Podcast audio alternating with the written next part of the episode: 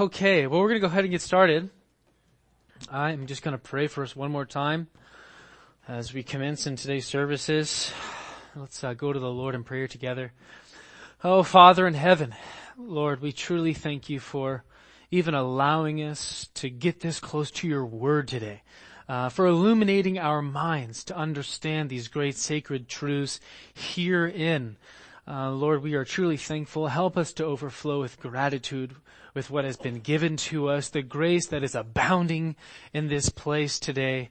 Um, uh, on behalf of us that Jesus Christ did for us, help us to understand, oh God, uh, what Jesus Christ accomplished on his cross and how he has applied that to our lives, to our beings. And Lord, I pray that you would help us to be attentive today. Uh, help us to understand these truths and not to just hold on to them, but to give them, to give them out to other people, to, to, to, to use them to the benefit of all the saints here in this place. Uh, that is our prayer today, Lord, that your truth would abound and that we would enjoy these and as a church we would all enjoy these together. And we pray these things in your son, Jesus Christ's name. Amen. Amen. So today I could have talked about so many things. I had a lot of things on my mind to talk about but I went to the Ordo Salutis. Ordo Salutis. I think everybody loves uh, talking about the Ordo Salutis. It has everything to do with who we are, what Jesus Christ accomplished, and what is now being applied to us um, by His merit. The order of uh, the Ordo Salutis. What does it mean? The order of salvation, right? The order of salvation, or the applicatio salutis. Which, what do you think that means? The application of salvation. It's incredible, right? That's really what the order of salvation is. The order of salvation is really, what is the application of salvation? That's what we're asking. That's what we're saying when we mean the order of salvation. How is that salvation that was purchased by Jesus Christ applied to us? That's what we're really asking. Uh, yes, brother. Sure. Oh, that was so beautiful. I hate, I hate erasing this. Did you write that, Vicky, brother? Who, who, oh, I know there's one of you two. One of you, both you write so beautifully. Let me take this down here. Um, so we have the, uh, we have the Ordo Salutis here, right? And the Applicatio, I gotta sound it out. Applicatio Salutis right? This one has to do, It just means, uh, oops, the order and the application. And that is what we're concerned with today.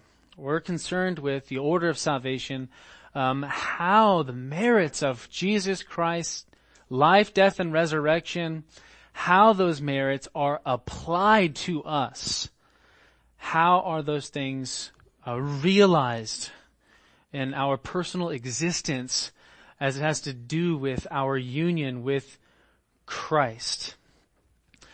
Uh, so understanding the significance of qualifying the order of salvation. Is it, what is significant about having uh, an order of salvation? Is there some, is there anything significant about, uh, about being able to qualify the events of salvation? Uh, how they happen. What do you think? True. True? Knowing the truth. Oh, knowing knowing the truth. So so so truth of God's word. Okay. Anyone else? So what else is significant? Assurance. Amen. Amen. Anything else? There are certain issues that can be mapped out. Mm-hmm. sometimes can be confused. Amen. What comes first is it faith or regeneration? Amen. Amen. Now, to having a right ordo salutis, order of salvation, makes all the difference between being completely confused in your theology. Right? Um, a lot of people get this mixed up. Yes, brother. And you could also run into heresies like um, the, the, Catholic Church placing justification and sanctification in the wrong order. Amen. Amen. Amen. So when do you think we started focusing on Ordo Salutis? The Reformation, Right, that's when we started really focusing on the Ordo Salutis, the order of salvation, right? Uh, the reformers, the dissenters of the Catholic Church, uh, coming out of it, uh, had to put this question to themselves, right? Um, if it's not how they say it is, right, then how is it? Then how are we saved? You know, if if the Catholic Church has prior to this time has gotten everything wrong, then what is the right way of understanding these things? If it's not by a baptismal regeneration or by the catechism of the Catholic Church, the, the confirmation of the Catholic Church, going through all of these different steps, um, uh, of of the way that they believe that you became uh, uh, right with God and, and, whatever they it was. The Catholic Church has a much different uh, uh, order of salvation than what we are refining. So because of that, inside of that, the reformers had to go, okay, no, so how is, uh, or what is the, the order of salvation? Uh, how is the salvation that Christ purchased for us, uh, how is that applied to our souls? That's the question. How does the elect sinner become a partaker of Christ's accomplishments at Calvary? That's the question, right?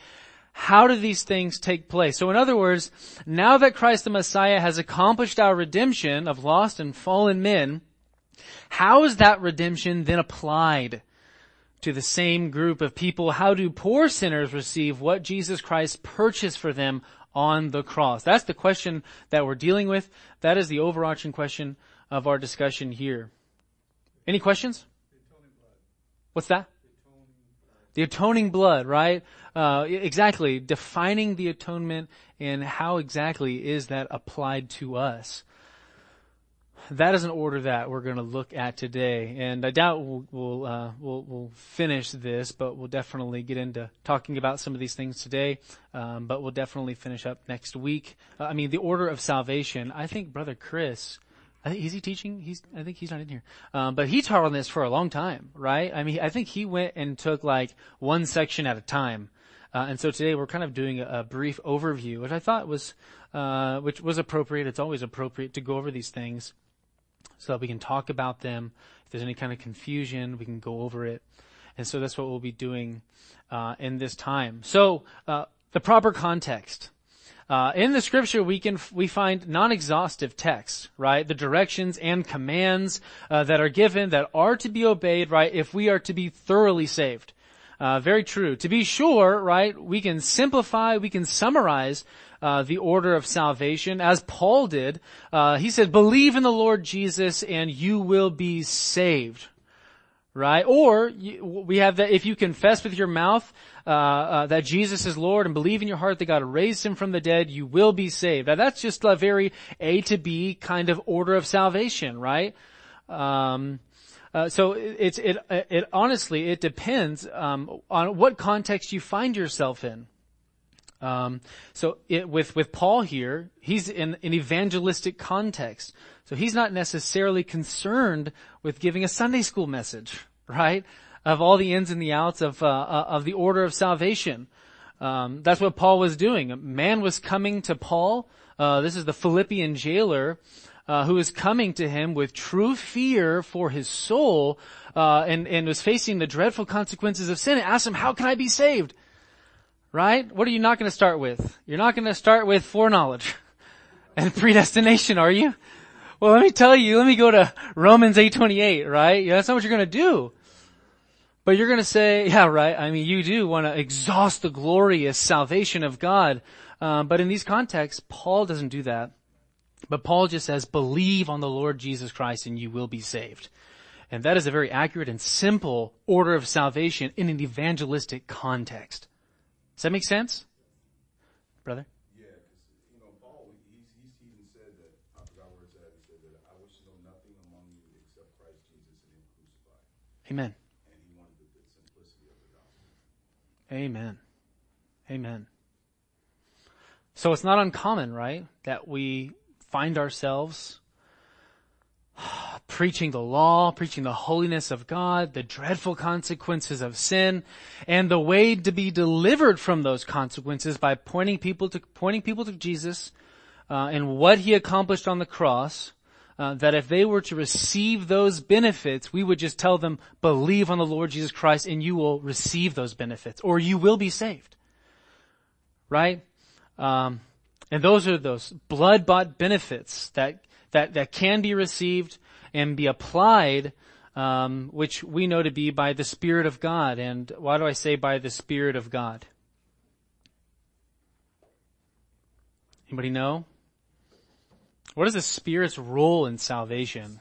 The Spirit of God is, is the part of the Trinity that actually applies the work of sanctification to the believer. Would that be considered? Only sanctification? Yes. Only? No. Right? The power of, that we have to interpret scripture and to live godly lives. He awakens us from the dead. Okay, somebody read for me. Okay. Oh, amen. Amen. All those things are so good. Um, let's go. Somebody, uh, you, brother Chris, read for me John six sixty three. And if there you need to you need to ask a question at some some some time, just let me know. Raise your hand. Our God is not a God of confusion, but of order. Life, the flesh profits nothing. The words that I have spoken to you are spirit and are life. Amen. It is the Spirit who gives life. Um, so that's what we're saying when we when we speak about Christ. Yes, brother. I was just going to add John 16, 8, Oh, read that for us. um, starting in verse 5. But now I'm going to send him who sent me, and none of you who asks me, Where are you going? But because I have said these things to you, sorrow has filled your heart. But I you the truth, it is to your advantage that I go away. For if I do not go away, the Helper will not come to you. But if I go, I will send him to you. And he, when he comes, will convict the world concerning sin and righteousness and judgment. Amen. Amen. So that's definitely one of the one of the roles that the Spirit of God does. Convicts the world of sin. Anybody else have a verse? Something coming to mind? So that's what we say. The Spirit of God brings life. And the Spirit of God comes to convict. And when He comes to you, He brings all the benefits of Jesus Christ and applies them to your soul. That's life, right? Those are the benefits. That is what Jesus Christ purchased for you as a dead sinner. Life. Um, another verse. Uh, maybe I can get a reader here. Keith, you want to read for me? Can you read for me um, uh, Titus three? And can you read that nice and loud? Titus 3, 4 through 7. All those verses are good. These are good. Just defining what exactly is the role of the Spirit, right, in salvation. These definitely has a role. All three members of the Trinity have a role in salvation, uh, both at various parts, but they all work uh, in the plan of salvation to apply it. Uh, let's do uh, Titus 3, 4 through 7. And read that nice and loud, brother. When the kindness of our God, our Savior, and His love for mankind appeared, He saved us, not on the basis of deeds which we have done in righteousness, but according to His mercy, by the washing of regeneration and renewing by the Holy Spirit, whom Amen. He poured out upon us richly through Christ Jesus our Savior, so that being justified by His grace, we would be made heirs Amen. By the washing of regeneration and renewing by the Holy Spirit, whom He poured out through Jesus Christ. Right, sister? Um, and, uh, I was gonna say in First Peter chapter one, uh, verse twelve, I think, it talks about how this good news was preached to you, um, by the Holy Spirit. So the reason why we have the good news is by the work of the Spirit inspiring. Oh, amen. Amen. So as the as the word is being preached, it's also coming with power by the Holy Spirit. That's exactly how it's coming. That's the Spirit of God that that uh, the Word of God that goes out. The Spirit of God is what applies that word to you and brings conviction um, and brings salvation uh, with the Word. And uh, brother Robert, we're going to say something. No. You're good. What do you got, brother?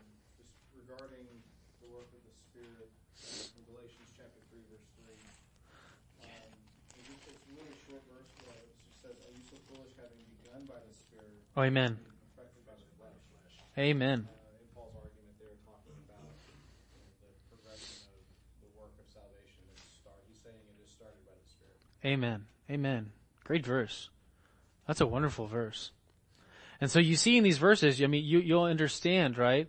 Um, and what I wanted to get at, what you, what you do see in this verse in Titus 3, 4 through 7, that, that by the washing and, uh, by the washing of regeneration and renewing by the Holy Spirit, whom He poured out upon us richly through Jesus Christ our Savior. So Jesus was the instrument or the medium by which the, the, the Spirit was going to be poured out and apply the benefits to you. Um, Jesus Christ was the instrument. He was going to accomplish these things and send the Spirit. He was going to come through Jesus Christ to apply these benefits once Christ has accomplished them, or by virtue of Christ's accomplishment of these of these things. So these texts, there, so what we just we've gone through some of those texts in the beginning were evangelistic texts. Uh, they have salvific promises um, that are appropriate. They're di- they're directional. They help us to respond to the calling to the calling of God. But this is not all that what the New Testament has to say concerning the order of salvation, is it? Right? Believe on the Lord Jesus and you shall be saved. Is that all we have? Right? Well, amen. We have we have we have much more than that, and we could expand um, uh, from these verses. We could ask ourselves this question: How does one repent and believe who is dead in trespasses and sins. Right? How does that happen? You're not going to get that from believe in the Lord Jesus and you shall be saved, but you can get that from other passages. Uh, and what is the reason for one exercising repentance and faith over another person? Right? That's a legitimate question. Um, and it's not based off of our human choices. Um, so to be sure, there isn't one single verse that declares uh, the beginning and end of salvation uh, in all of its fullness. But what we can do is come up with a cohesive, a cogent argument um, for from uh, a, a, multitude of scriptures uh, to fill in the gaps of this order of salvation, which is what we'll, uh, which is what we're going to attempt to do today. Um, and we can build a framework, okay? So we're going to start in Romans 8. If you want to go there, Romans 8, 29 through 30.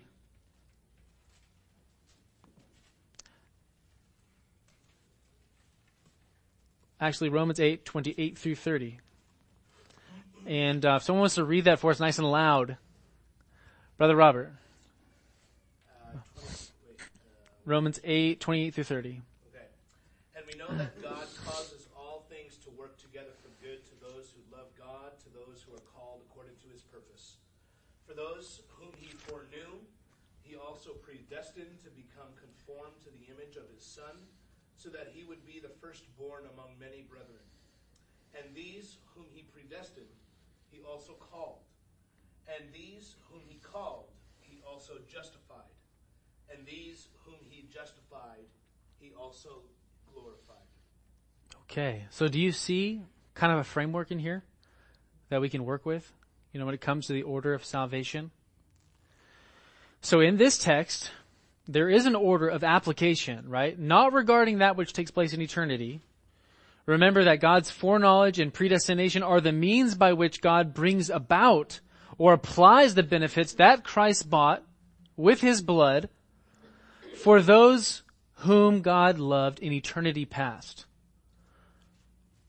Those are the means by which God is bringing that about. And so not speaking necessarily about what God had planned in eternity past, but, or what God has done, or, but, but what is taking place in time are those benefits that are going to be applied to you. And what are those, in this text there's three, uh, benefits, or three, uh, uh, three different things that God is applying, or it contains three separate acts, I should say, that God is applying. Uh, and what what are they? What can you get from this text?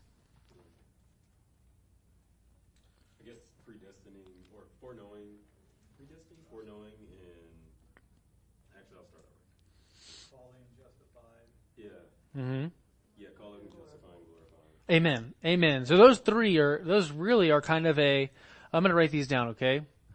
So there are the means and there are means and the reason that God is this uh, foreknowledge and This is predestination. Okay, now this is the means by which God is going to apply these benefits, but in time, what is going to be realized in our salvation, how God will begin to draw us, begins with this, what we will call, amen, effectual, effectual calling. What was the other one? Justification.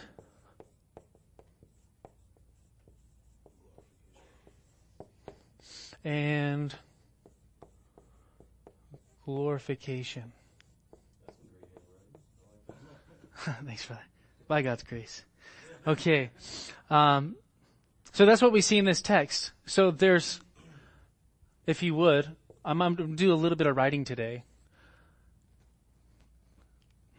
This is just giving us a skeletal framework of the order of salvation, right? If we could just look at this text and ask ourselves, well, how does God apply uh, what Jesus Christ purchased for us, that He bought with His blood? How does He apply it? Well, we could go to this verse, and it gives us kind of an, kind of a framework. What comes first, right? Effectual calling would naturally come first, logically come first. Our justification would come next and our glorification would come after that. But this isn't all that happens in our salvation, which is why it's kind of a framework, right? There are things that happen, there are things that happen here and here, and there's many things that happen in between there. And those are the things that we're going to look at. So just looking at this as kind of like our framework, we can begin to fill in the gaps of, of what is missing just kind of from a beginning, middle to end, and filling in those gaps.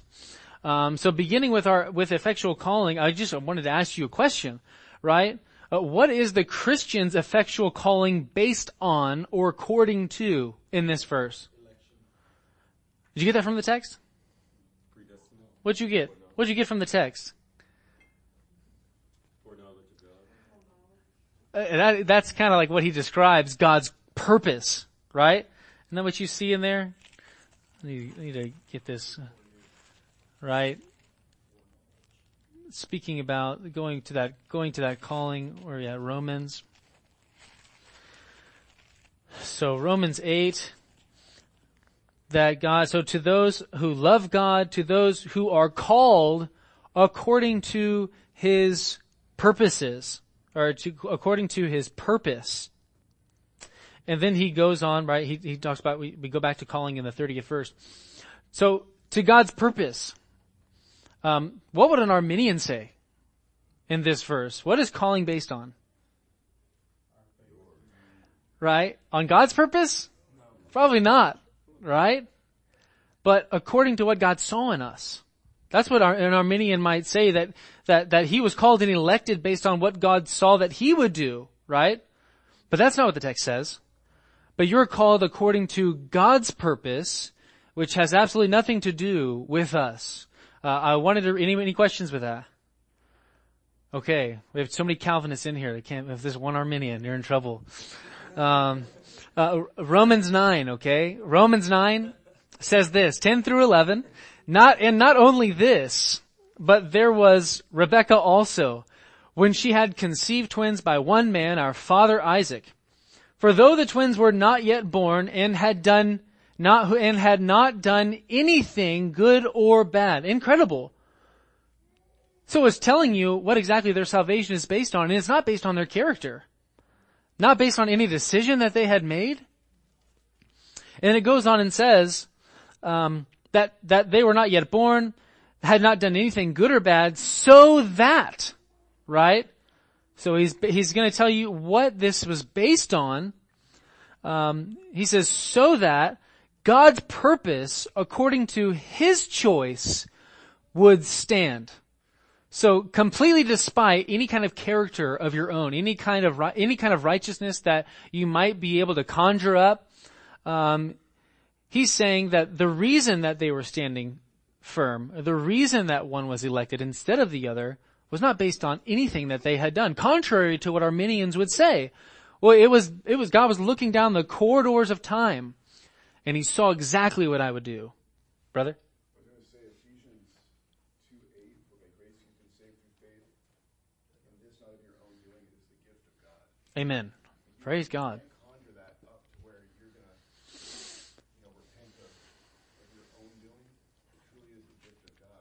Amen. Start to finish. Amen. Amen. That's hard for Arminians to grapple with. But that's just what the text says. And that's where we have to be very plain and we just have to let the text speak for itself. Brother? I, I want to read uh, Philippians 1 6.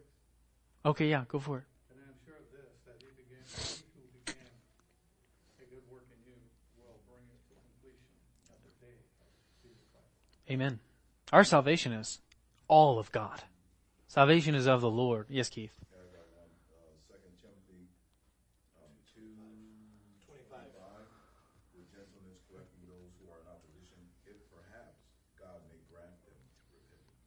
Amen. Amen.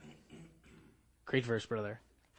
But this is what I, I want to keep reading this verse. Bring bring your attention to this, right? He says, so that God's purpose, uh, that's what we just read, right? Um, that's what we just read it in Romans. Romans 9 is saying the exact same thing. That calling according to God's purpose, this is saying that so that God's purpose according to His choice uh, according to his choice would stand uh, not because of works but because of him who calls right because of him who calls this is if, if something is if this is like a mirror of what we see in Romans 8:28 so then it does not depend on the man who wills or the man who runs but on what? God who has mercy but on God who has mercy. Uh, so uh, let me ask you this. What was God's decision based on? Was it something that he saw in either of these two men in Romans 9? It wasn't, it wasn't based on anything that he saw. The argument stems from the fact that both of these men, Jacob and, e- Jacob and Esau, are both descendants of Abraham. Right? Yet only one is an heir of the promise, and according to this text, it was not according to their choice, but according to God's calling and God's choice. The salvation of Jacob is based on the sovereign freedom that God exercises in his design of salvation. Uh, he reserves com- uh, absolute complete rights to refuse or to choose uh, whoever he pleases to save. So it's not based on your character, it's not based, uh, but it's based on God and because He is merciful. The, the, the, the very uh, design and foundation of salvation is based on the very character of God, not our character. That makes me uh, think of John 15, 16. It says, You did not choose me, but I chose you and appointed you that you would go and bear fruit, and that your fruit would be that remain, so that whatever you ask the Father in my name, he may give to you. Praise God. Amen. Amen. Yes, ma'am. And then, I, if, I don't know if somebody read this already, Ephesians one eleven. Go ahead. Go ahead. In whom we have obtained an inheritance, having been predestined according to the purpose of him who works God. Amen. Amen. Yes.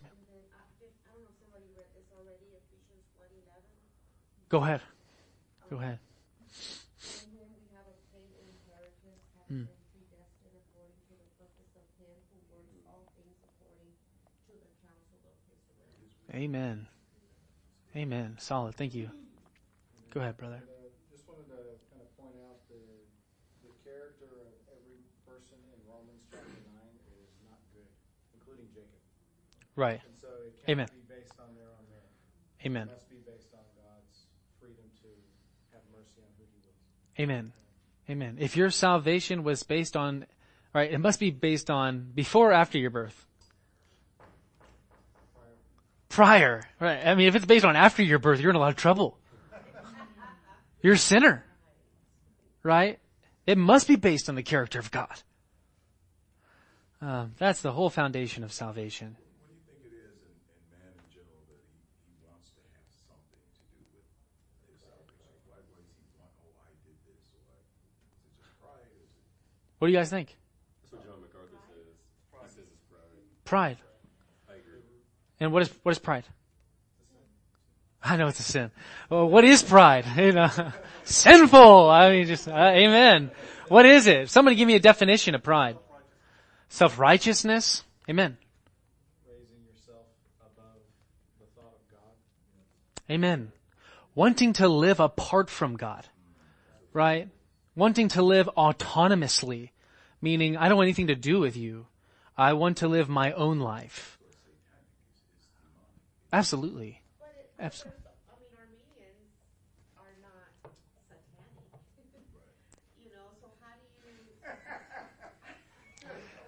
Some of y'all, that's debatable. I'm just kidding. Yeah, amen. And no, I, I thank God for the inconsistent Arminians. Right? I truly believe that Arminians are brothers. Right? I truly believe that. And I, I, I, I, I've, I have sat down and like a Berean searched the scriptures with so many Arminians, um, and, and like only God, truly, only God can illumine their eyes to help them understand these things. Because I know some Arminians that are out preaching the gospel just like we are and believe it with all their heart and they go out and herald it. Um, and man, like I look at those brothers and I can, I receive true brotherly charity and love from them and like, and I, I, I want to affirm them. I thank God for the inconsistent ones who, uh, who, you know, on one, one part of their mouth, one side of their mouth, they say salvation. Well, I had something to do with it. And then on the next part, they say, uh, God is the source of salvation. He is the author of salvation. He's, you know what I'm saying? That's the inconsistent Arminian, you know, um, which is very, uh, confusing at times. Yes, Brother Keith. I was going to think that this order of salutis is very important in understanding Amen. salvation because for us, you know, we, we know we know how it's applied and everything like that. But if you are Arminian and they're not teaching this, it's kind of a weak gospel. Who gets the glory? I mean, this is the ultimate question. That's what I ask whenever I begin to read about it. Yeah, amen. Stealing what Christ did, you're trying to get a little piece of it. Amen. David. Some of it comes down to also people, Arminians that don't like the thought of if some are predestined to heaven, then uh, some are truly reprobate to sin the beginning, and they can't seem to reconcile because of their understanding of the way that they picture God, right? Not Him being sovereign over all things. Um, Why maybe they like to think they have a part, right? For an unsaved family member, you know, I think you have those emotions that play into it as well. Amen. Anybody else? Somebody else have their hand raised? Why, why are Arminian churches so full? You know, thousands and thousands of people are meeting there today to see. And we're just a handful here. That's true. That really is true. God's knowledge, His intimate love happened here. It reminds me of 1 John 4.19. We love because he first loved us. Amen. Amen. So that is the source of our salvation. It comes from God before your physical existence. Nothing to do with you whatsoever. And it leads to the ultimate goal of your salvation, which is this one. Because of this, then this. Does that make sense?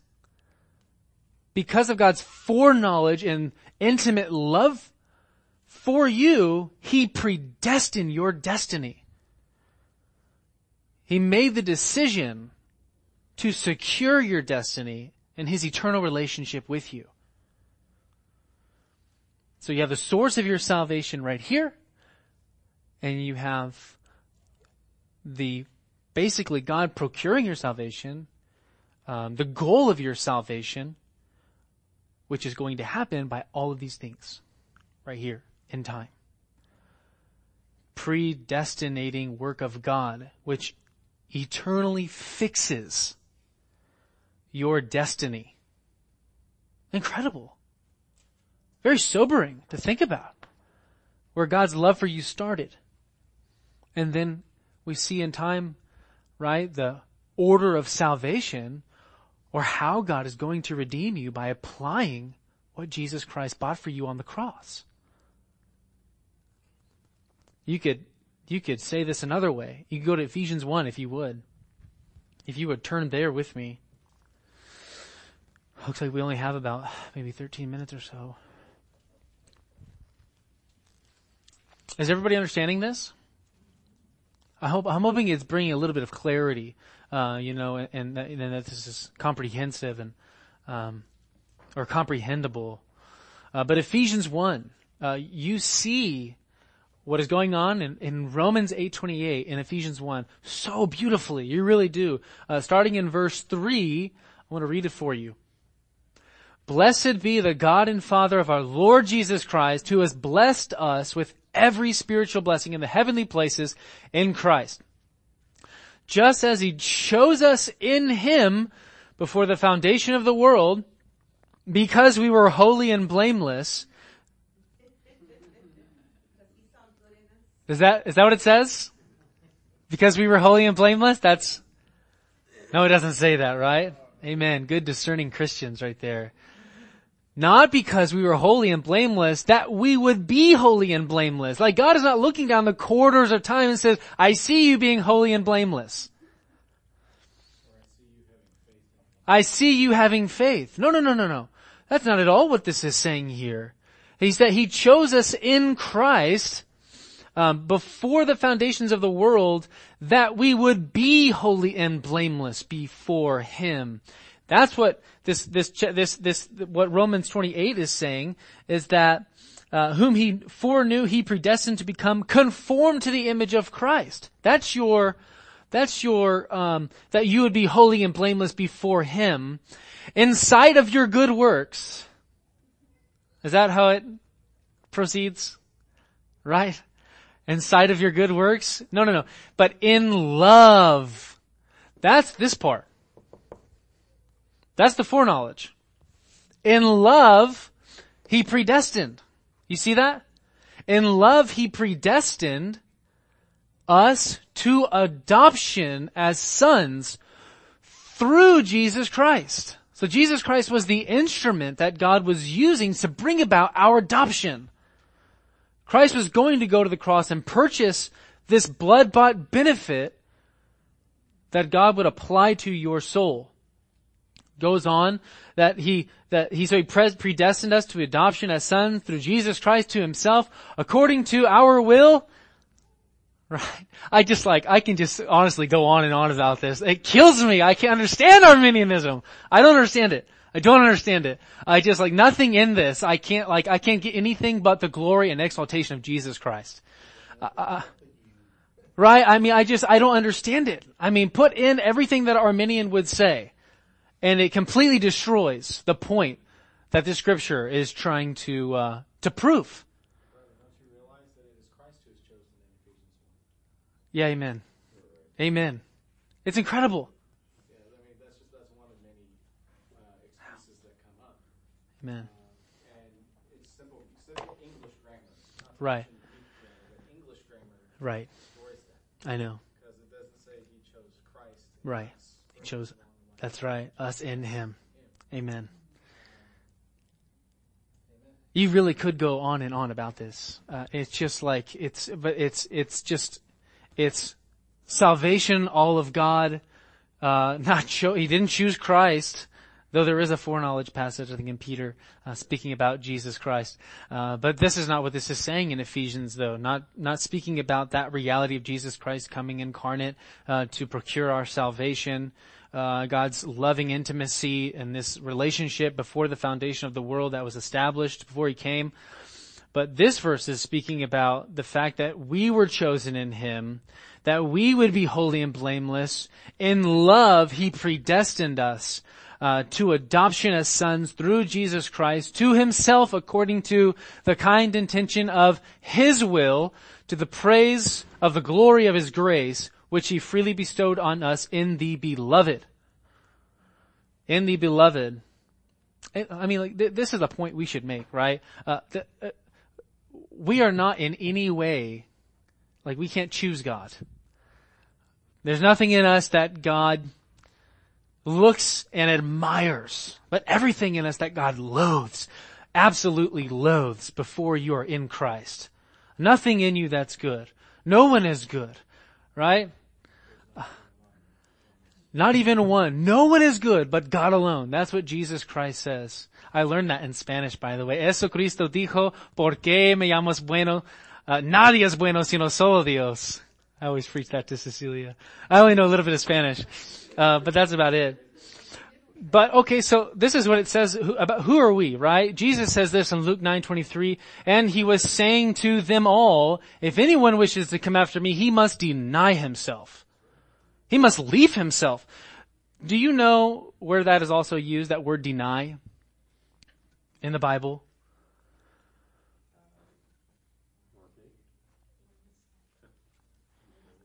No.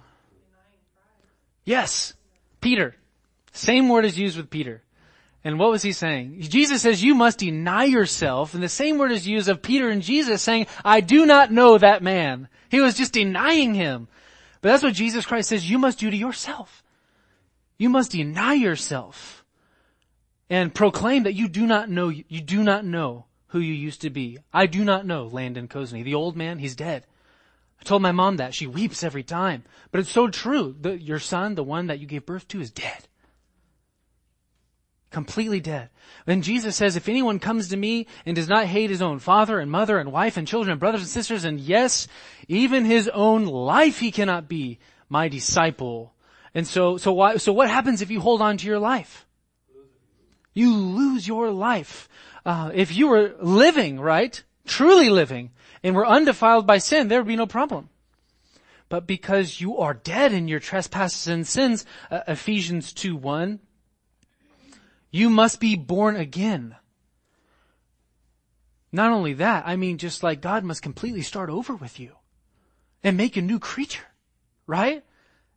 Everything must go. That's what he says in 2 Corinthians 5:17. Therefore, if anyone is in Christ, he is a completely new creature. The old things passed away, behold, new things have come, or all things are become new. So God must truly do a great work in you. A great work. Yes, brother. I would just say, brother, uh, just looking at Ephesians chapter one, we see that if we undercut, try to undercut the clear, concise reading and teaching of this passage, we undercut the very assurance that we have in Christ. Amen. Oh, truly. If it's not based on Jesus Christ, that's what, what is that? What is, what has John MacArthur said? If you could lose your salvation, you would. You would. And, um, I think we should probably get going since about five till. Uh, let me pray for us, okay?